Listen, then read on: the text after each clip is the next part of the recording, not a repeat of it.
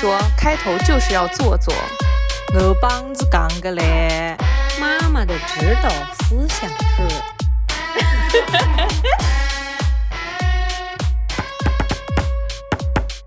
大家好，这里是宁宁开门。Hello，大家好，欢迎收听本期的宁宁开门，我是凯子。我是宁宁，我是西西，开心也是一天，不开心也是一天。那希望大家开开心心过好每一天喽。我们上一期聊到哪儿？我这个情绪饱和度像不像是新开的一期？很像，很像。我们上一期聊到哪儿？不知道。我们接下来聊什么？不知道。我们只是在这里录一个开头。这就看开开剪到哪里了，对我自己也完全不知道，我现在连我们聊了什么我都不知道。不记得了，因为很长一段时间你都在发呆。你都在看宁宁的青蛙眼，对，然后还认认真真说，听完宁宁说的，我有了一个感悟我说的是我的理解是不是这样啊？啊，对他还能有理解，但我理解又没错。哎，没有偏差，你也就是嗡嗡嗡嗡，凭借着对我的了解，然后做了一个理解。太了解你了。好，那接下来的话，欢迎大家收听啊，不是，接下来的话就请大家收听本期的正片内容，而且会有一些很现实的因素。刚刚西西也说，我们嗯年纪也不小了，对，对吧？你再过两年，你的体力还跟得上吗？你们就是正好在这么一个年纪，就我们的我们的体力还跟不跟得上？你对吧这个倒也不至于，我，我不是啊，嗯，你说我你你刚二十七八岁的人啊做班主任，哇，那全身都是干劲。你到三十五你说的是岁，两年前的你吗？你到三十五岁，你再做班主任，你就只想要安安稳稳，你就只想要学生活到毕业。哎，对 然后重说这一句，重说。不是学生平平稳稳的毕业就安全活到毕业，哎呀不，要出安全事故。你说过两年西西也好，或者说跟西西同龄的女孩子，她们要不要结婚生子？你生了孩子，你还怎么蹦跶？对吧？你生了孩子，你势必在孩子至少上幼儿园之前两三年的时间，你也没有，你更多的重心肯定是要照顾孩子嘛，对不对？你这是不可避免的，你不可能说真的有一个人真那么得力，你生了孩子就让你生了孩子跟没生就没有差别，你在工作上面还是百分之一百全身心的投入，对吧？我想考什么证，我还能够有时间去考个证，这太难了，就大多数人普通人没有办法做到。这是两个很现实的因素，一个是自己的体力，一个是要不要结婚生孩子的问题，对不对？严正声明，我们这里没有在说女性是弱弱势的意思，我们只是在陈述一个真的是客观会碰到的事实。男男性也有相同的问题啊，男性也相同的面临体力的问题啊，对呀、男男性也要养家的呀，那他的老婆也会生小孩的呀，一样的呀。然后有很多机会你错过了就是错过了，嗯，对，你你你没有办法说哦，我当初是因为这个因为那，没有人来听你的理由，你你就是没有抓住当初的那个机会。嗯，所以说，更多的焦虑除了来自于你说的那些，还有就是这些很现实的因素，而且是更加不可，我觉得是不可控力的一些因素。一个是外部的，你刚刚说的是个人的，就是内、嗯内在的 因素。对，然后我还想讲的是，比如说你说的，其实你们现在经历的呃情况呢，所以叫殊途同归。你们在焦虑同一件事情，但是是在不同的呃剧那个叫什么剧本里。其实你的这个阶段我，我会更加有感受一点，因为我们两个人的行业的相似程度还是相对高一点。然后呢，然后呢，你说的这个阶段呢是什么呢？其实，呃，从大方向上来讲，你呢还已经就像你刚刚所说，你已经在过去的这两年，你小小的就是稍稍的跳了一一级了。在你现有的这个工作当中，你已经稍稍的看到一丝丝的晋升，对吧？晋升带来的什么？更多的、更多的任务任，更多的工作，没有更多的钱。哎呀，嗯、你本来是也在一个很好的上升期，以及你不能说，虽然行业不同，但是巧就巧在，其实你现在遇到的这个不可抗力因素，也是因为外部环境催发的。我跟你说，我其实更多的是什么样的一个情况？是我的工作给我带来的满足感和成就感，在一个边际效益递减的情况发生着，就是一个平台期嘛。哪怕就是说你现在再给我一些什么新的任务和挑战，我觉得我的心态也发生了转变，我不会像以前一样觉得哇又有新的山峰等着我去攀登，而是像我刚刚说的，怎么又来给我布置新的任务？我现在。做的事情好不容易才上手，就这种感觉。一他工资还是钱没给到位哇，然后就是 你听我说，哎，你说的没有错，确实是因为钱没给到位。对呀，我现在有这样子的一个感觉，就是我现在做的事情呢，就我已经比较熟练了，包括我现在部门里面来新人啊什么的，我也没觉得他们有做什么让我觉得好羡慕的事情。当领导对我提出更多的要求的时候，我也。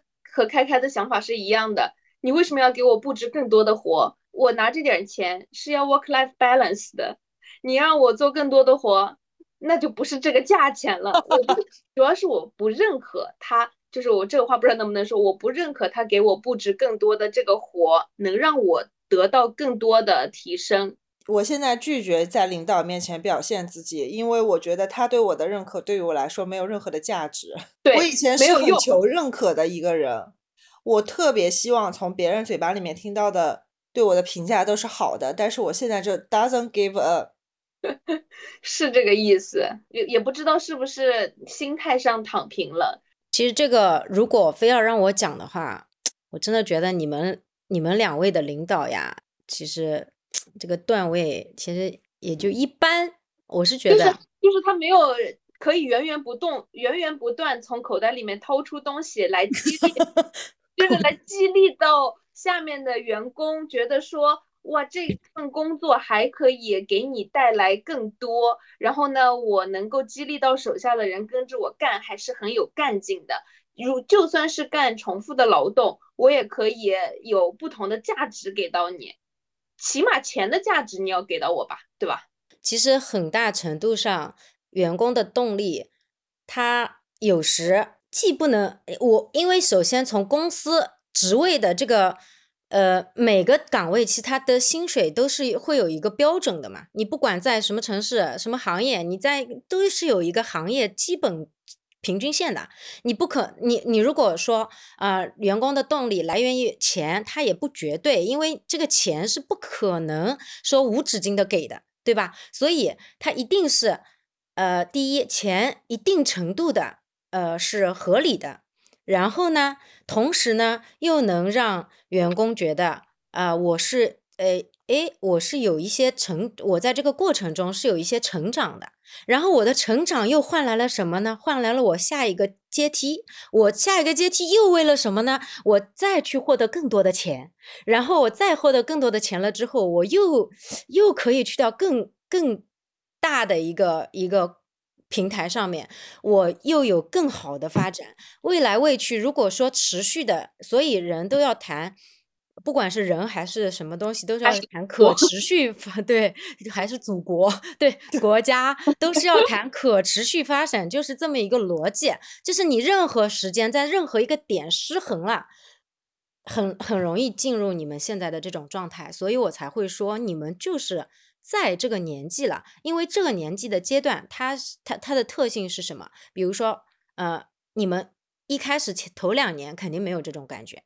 因为头两年你们先不谈，你们头两年还没遇到这种外部环境的恶劣之类的啊，就是撇开这个不谈，哪怕就是同样的环境，你们头两年都在接触，不停的在接触，就是新的东西，新的东西，然后呃，哪怕是有点重复的事情，它又会有，好像有上一次我没有啊搞定的部分。这个会不会就是工作的真谛呀？因为你就是一个螺丝钉，他只是想让你在这个地方做着你应该做的重复劳动。所以说，就想看看说的，你是不是就是一定要给生活找更多的支点？因为工作究其根本，它可能就是这样一件事情，它可能就是一个螺丝钉。不，我觉得不光是钱的问题。哎呀，你们先让我把话讲完，不然我就乱掉了，我后面就表达不清楚了。来，别岔出去，回来，回来，回来。你们正处在这样的阶段，因为头两年你们不管做，呃，哪怕做一些些许重复的事情，也会内心是有新的收获的。那是一个初期的阶段。那个时候还相信量变能产生质变呢。对，为什么相信呢？你为什么相信呢？更熟练了。对，第一，为什么相信呢？第一，哪怕从事情上，你自己的感受就就有新的感悟，这就根本不需要钱来肯定你，那那个领导来肯定你，你自己就感觉这是一点。第二点，你前前面的一段时间，可能领导在给你些许的造一些梦和画一些饼的时候，还是能够实现的。那个时候我还吃得下碳水，现在已经吃不下你领导画的饼了啊！对，就是因为那个阶段领导画的一些小饼，他。他既客观上他给得出来，他能兑现；其次你们也吃得进去。对，那个到甘之如饴。哎，小小的里面没有老婆的老婆饼，我还是吃得下的。然后，然后完了之后呢？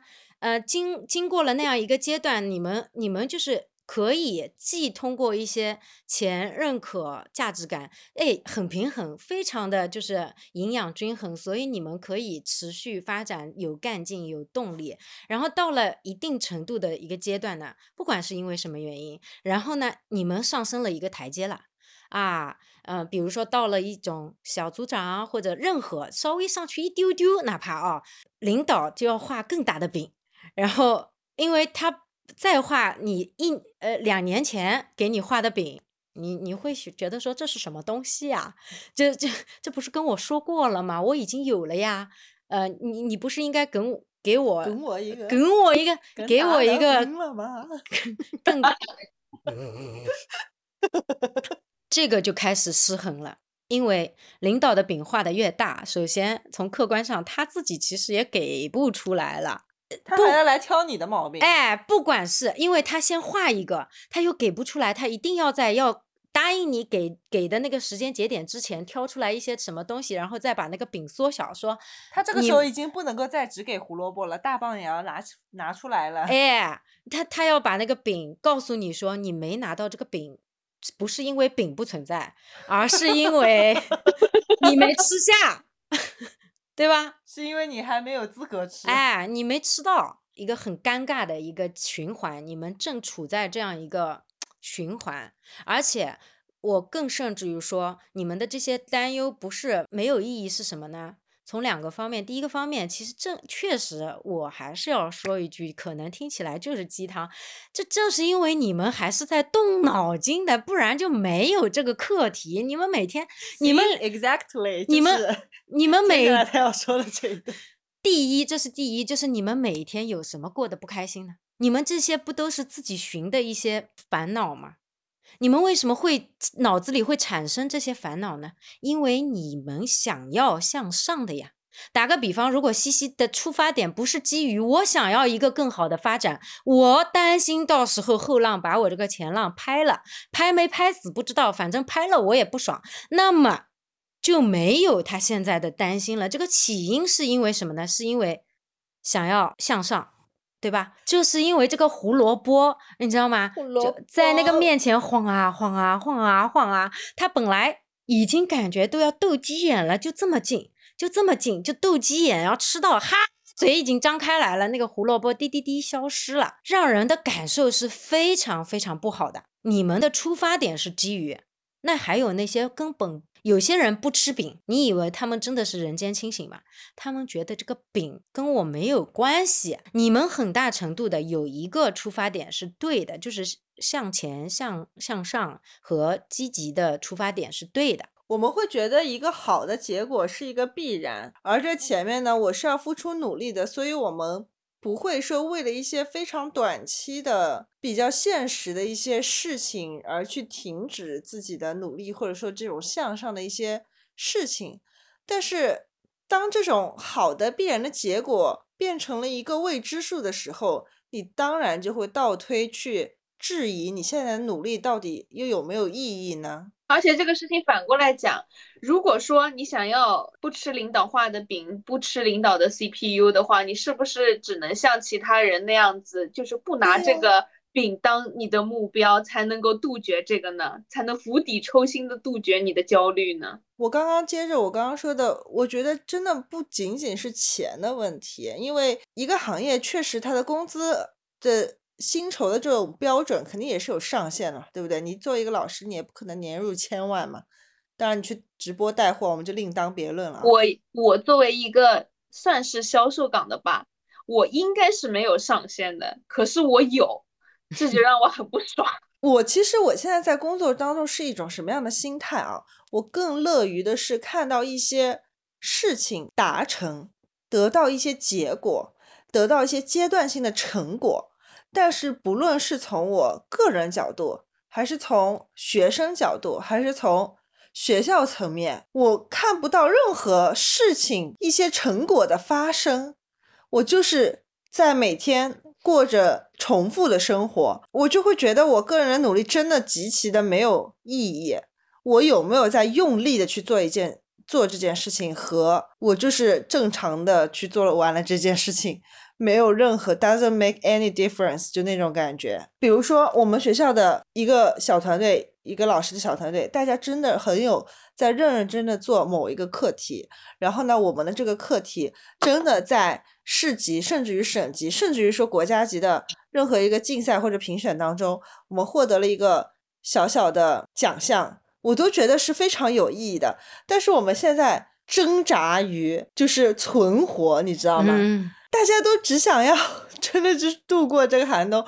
我感觉跟西西他们在这个层面上是比较像的，就是大家只想要把一届一届的学生送走，然后在这个过程当中，其实老师的个人成长是没有人去关注到的。我现在的心态呢，就主要变成了我不期待着我的领导来给予我认可和肯定，赞赏是更加不要奢望了。我也不希望能够从。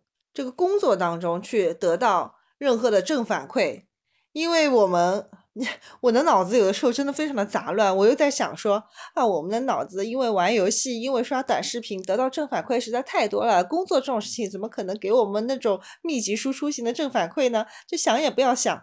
我也不太期待工作能够给我那么密集的正反馈。但是我现在的一个思路就是说，我是。给这份工作赋予价值的那个人，不是我从工作当中获取价值，而是我给这份工作赋予价值。这份工作因为我在做，而显得比较有价值。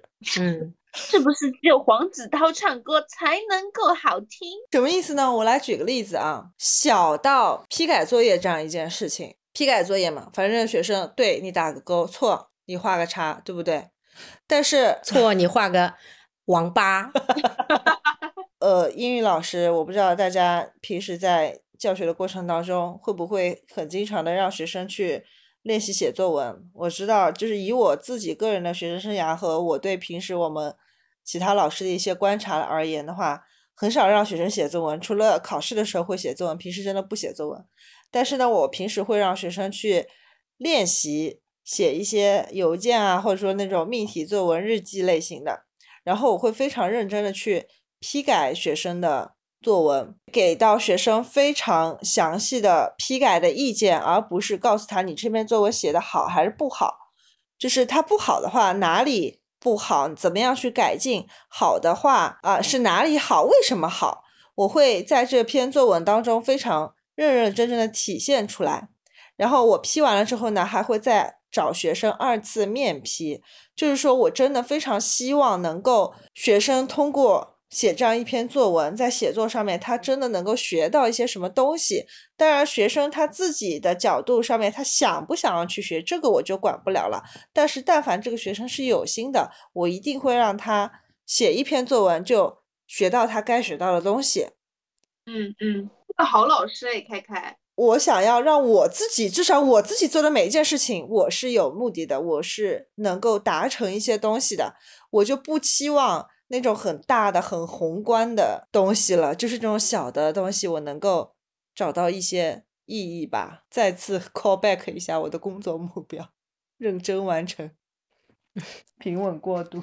重要的。我第一个讲的其实想表达的是，呃，你们有这样的想法是好的，是好，好的，你怎么突然烫伤味儿出来了？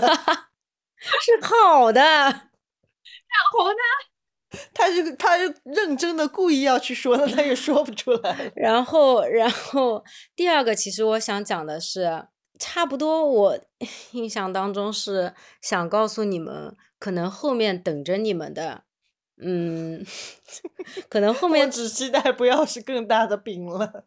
不是饼，后面等待着你们的是，如果哪里照照着你们的这样的一个思维模式的发展啊升级，那后面等待着你们的是更多的焦虑。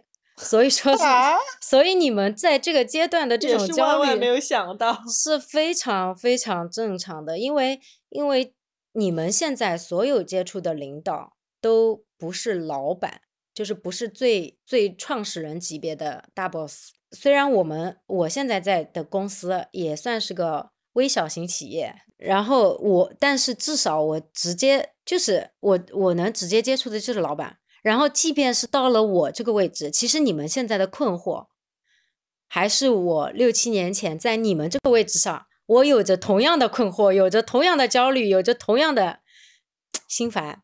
就但凡是给别人干活的心烦都是一样的，哎，然后呢不，是给自己干活，即便嗯哦，给自己干活的心烦更烦。然后只是不一样的心烦。对，然后呢，你想想这个时局下面，哎呀，哎呀，就就就不展开了。然后等我这种哪怕是直接跟老板进行对接的，哎，那那一样的焦虑，就是说，你能看到很多东西，你也能想到很多东西，你好像又能布局很多东西，却达不成任何东西。达不成老板的满意。当你当你帮他完成了很好的绩效，完成了很好的就是流水营营收的时候，哎，他会跟你论说，我们能不能在这个营收基础上少发点钱？降本增效。哎，这这就是你们这些人现在为什么明明是个销售岗，你的收入还有上限的原因，因为你在被人调控着。嗯就是，而我呢，时而我现在的焦虑是，我时而我是也理解老板他在干嘛，对吧？我也会困惑，哎，我这个职业经理人是不是就应该跟老板穿一条裤子啊？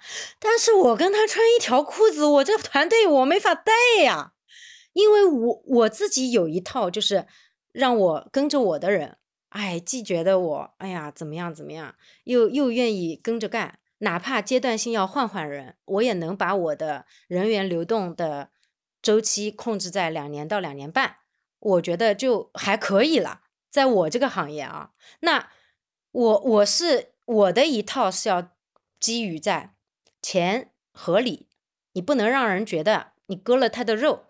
其次，你又能在这个基础上做一些这种什么呃支持啊，呃那种呃叫什么灌点鸡汤啊，人是愿意喝的，你知道吗？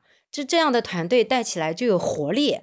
你没有办法，就是让让人在不吃不吃饱的情况之下听你不吃不喝的情况下给你干活，哎，就是吃的不人吃的不饱的时候是很焦躁的，是很狂躁的，他怎么能听喝你的鸡汤呢？对不对？所以说，所以说我我这个层面，我时而我又会觉得我我有点理解，尿酸偏高。啊，是啊，我时而我会理解，但是实际上我真正的本心呢，我会觉得说，我只要在利润可控，你你应你给我的应该是一个明确的目标，比如说我们今年的利润增长率，对吧？你今年的利润增长，你就是增长百分之百分之二十是百分之二十，百分之三十是百分之三十，或者说在这种时局上面，我们扭亏为盈，对吧？呃，去因为去呃前年亏了，去年小亏，今年盈利了，那那我们一直在增长，并且这是我们今年眼瞅着就已经要达成年初定下来的目标了，并且是在十一月份就完成。我认为，在我过往的所有的工作经历当中，这个叫是一个不错的成绩，就是是大家可以坐下来，就是可圈可点，并且呃，再再去哎、开一个不不大不小的庆功会，大家开心一下，并且提出一下，正好趁此机会打打鸡血，提出一下明年的更高的要求，因为一年肯定是比一年高，没有人来管你什么，呃，外面的时局啊什么的，对不对？那 OK，但是在他的世界里面，他会出现哈，今年居然达成了，那你我的目标定的还那那你过去的某一个月，那个那个那个八月份为什么不像其他个月份一样都做到这么高啊？啊，你那个八月份的那个 gap 要怎么想着在十二月份补一下？是不是有毛病？所以说，所以说就是，即便到了我这个层面，我一样的道理，就是当你已经是一个从头到尾的，从市场到最后服务交付端都是都是你在运作的这么一个经理人了，依然就是会觉得自己的钱有没有到位，自己的价值有没有到位，我我继续做这个行业，我如果在这样一个老板的天花板下面，我是不是我我我是时候我要找一些找一些更好的平台等等，就是但凡你的内心，你想你想着你每一天都是要稍微那个一点的，就是会这样的，所以你们才会萌生那种感觉，哈，我是不是应该从源头 掐掉这种？因为我最底层的精神层面的目标是，我不想不开心，我这样太不开心了，我不想不开心，我不想思考这些问题，我是不是要源头上我不玩了，摊牌了，我躺平了？啊，我这样是不是就能开心？但是不可能，因为我也不知道是哪本书上还是哪篇文章看到的，最底层的，他是用颜色黑色的那一群人，他是不会有你们这些思考的。他每天都过得很开心。白色的那一群，可能指代的是那些天天削尖了脑袋就是要激进、努力、好、很好、非常好，天天满满的正能量那群人，他们可能就是会觉得说啊，我稍微焦虑一下不行，就是不会。然后灰色地带的人，就是我们这一帮普罗大众，有时候呢想冲一下。冲的时候又又会很焦虑，有时候呢想躺一下，然后躺的又不是太不是太安心，啊，所以这种焦虑都来源于矛盾、纠结，啊，怎么都不行，进也不是，退也不是，所以说，我才说，接受这种情绪，反而是不不要想去度灭绝它，就是跟焦虑共存吧，就是跟它和解。焦虑嘛，就焦虑着，然后现在的这个现状呢，就就现状着。但是你时刻谨记，其实自己一定是一个想求发展的。包括我解读西西说的那个担心被后浪拍前浪的问题，或者说我现在做着重复的事情，我是不是没有成长的这个问题啊？其实，呃，不至于。你现在你现在这个阶段需要的不是成长。也并没有是机会给你成长，事实已然如此。你即便不成长，你两年以后等到市场回暖了，你也是三十二岁，嗯，你等到市场回暖了，那些你担心的后浪，它依然没有你娴熟。你哪怕没在这两年成长，你随时拉起来，这就是我自己能够现身说法的。我我可以脱离销售岗位，可能我做校长也已经有好多年了，对吧？然后我脱离销售一线销售，我可以脱离两年，可以脱离任何许久。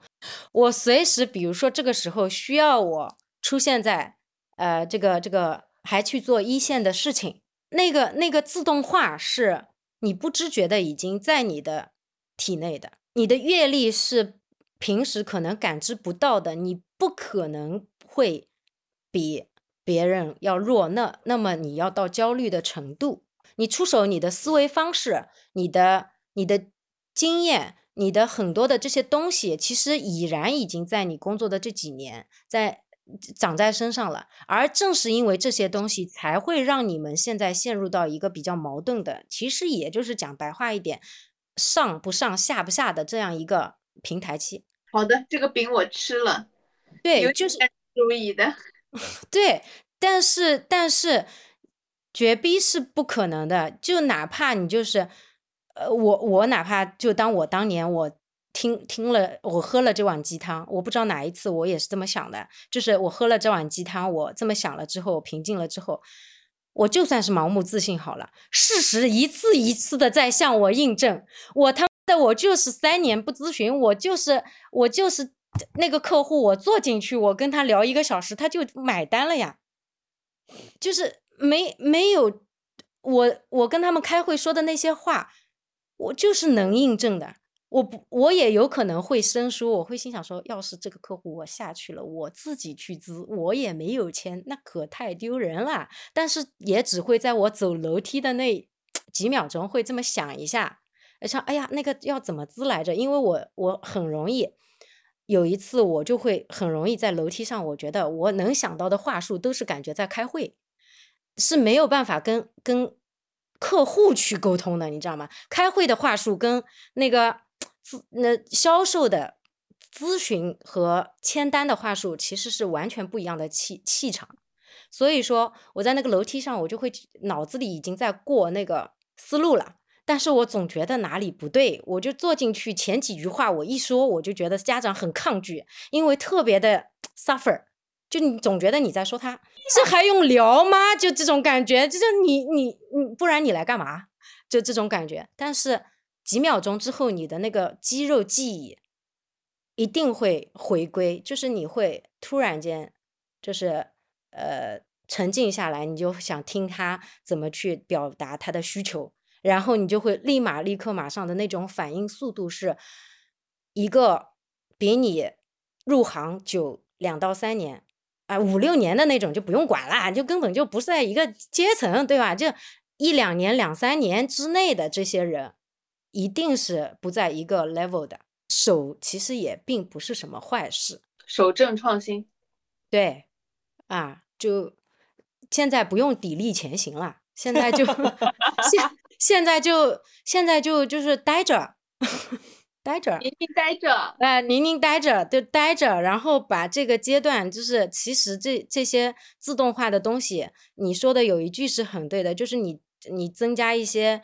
知识储备，这也没差啊，正好不是空嘛。对吧？呃，然后你要忙着的时候，你知识储备还没时间呢。然后呢，完了之后呢，你知识储备这你错了。这段时间不是因为空才去知识储备，这段时间你觉得你在瞎忙，忙是忙的，啊、忙的。啊、我稍微回想了一下，确实是的。因为首先我对于我自己的能力还是比较认可的，我也不是说是大家同一水平线开始起跑，我两年之后就比人家弱的一个状态。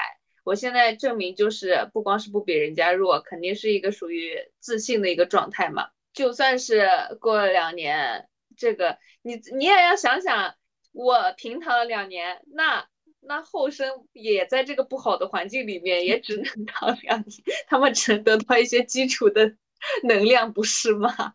嗯，所以说，当外部环境同样的情况下，你做好自己也够了。对呀、啊，对吧？我在认真听宁宁讲话，我认真有在听。我刚刚听完不好好听的人就是开始我刚刚变，看到怎么变。现编。我刚刚听完宁宁讲的这段话，我的理解是什么？蛰伏期也没有什么大不了的。啊啊，你得到的是这个呀？啊，蛰伏期可能也是一个阶段，这就跟任何甚至于说它是一个必然的一个阶段。对你企业，你企业，你去看一些经管哎，的书，你看他说对，对 他想要表达的就是这个。企企业的发展，它都有，它都有，就是一开始好像出生的时候就是很激进，它有几个维度要达成，一旦达成了第一阶段，第二阶段又会是什么样？然后第二阶段到第三阶段难得个要死，我只是举个例子啊，难得个要死，它又会来来回回，来来回回，有可能极有可能在还没去第三个阶段的时候，它又一夜回到解放前了，然后又要重来一遍，然后就是。这这个这个东西，其实大到企业的发展、国家的发展，跟一个人的发展，我觉得都是只是为呃 range 不一样，但是底层是一模一样的。就换换到我们老百姓的话讲，人生起起落落落落落起，对吧？就能起吗？最后那一下 能起呀，不是起了吗？这这个落落落落也是近两年才有的，前几年都是说人生有起有落，哎，没有有落又有起。没有那么多落落落落落，现在只是因为有起有落又有起，人家说，哎，哪里来的起，只有落。我自己能够撑住，跟这么扯淡的老板共事了这么久，其实还有一个我内心底的，就是也也只有我自己知道，或者说可能你们也你们也知道，我也没有人可以跟我来印证这件事情的一个内心的获得感。是来自于哪呢？就是我自己好像稍微的触摸到一些些，就是经营企业的那个脉络，以及人一直是在我自己的把控里面的。就是这些人他能起到什么样子，他又有的时候落成什么样子，就是这些好像我感受到了一丝丝的，就跟曾经我把控自己的业绩一样，我也不是。头一个头一年，我就自己能很好的把控自己的业绩的，然后等到第三年，我就能够，就是我想做多少，我就是能达成的，以至于我管理一家企业，我我我可能一上来我没有办法说我想他怎么样就怎么样，但是近半年，呃，当然也感谢外部环境没有那么恶劣了，就是一来。排除掉一些这种不可抗力因素的话，我是可以感觉，我想他怎么样，他就好像就能怎么样的。而这个东西是我自己获得的，我也没法印证，但是我只能只能像当年自信我自己的业绩一样自信，我他妈就是可以，呃，可以就是这样的，跟你老板是谁根本没什么关系。你老板应该庆幸请到一个我这样的人。至少在这个微小型企业这样的一个层级里面，啊，我也没有管理什么五百人、一千人的大公司，对吧？所以就是我的这个获得感，也就是在自循环里面的，来支撑着我说，哎，好吧，你要说钱有很到位，我也觉得我我的我的收入这两年啊还在倒退的。好的，那我们来结个尾吧。我总结下来，我今年的 slogan 就是随波逐流。我的灵感来自于我的领导办公室墙壁上挂的一幅字画，他的字画的原文是顺势而为。那么我就随波逐流。我我的肯定就是待着待着，维持现在的这个呃稳中求进的趋势。我的那我的宗旨就是好好待着。那。对，不焦虑的待着，对，好好待着。哎，我的待着也是不焦虑的待着，多找点别的乐子，因为开心也是一天，不开心也是一天呢。好了，那就希望大家开开心心每一天。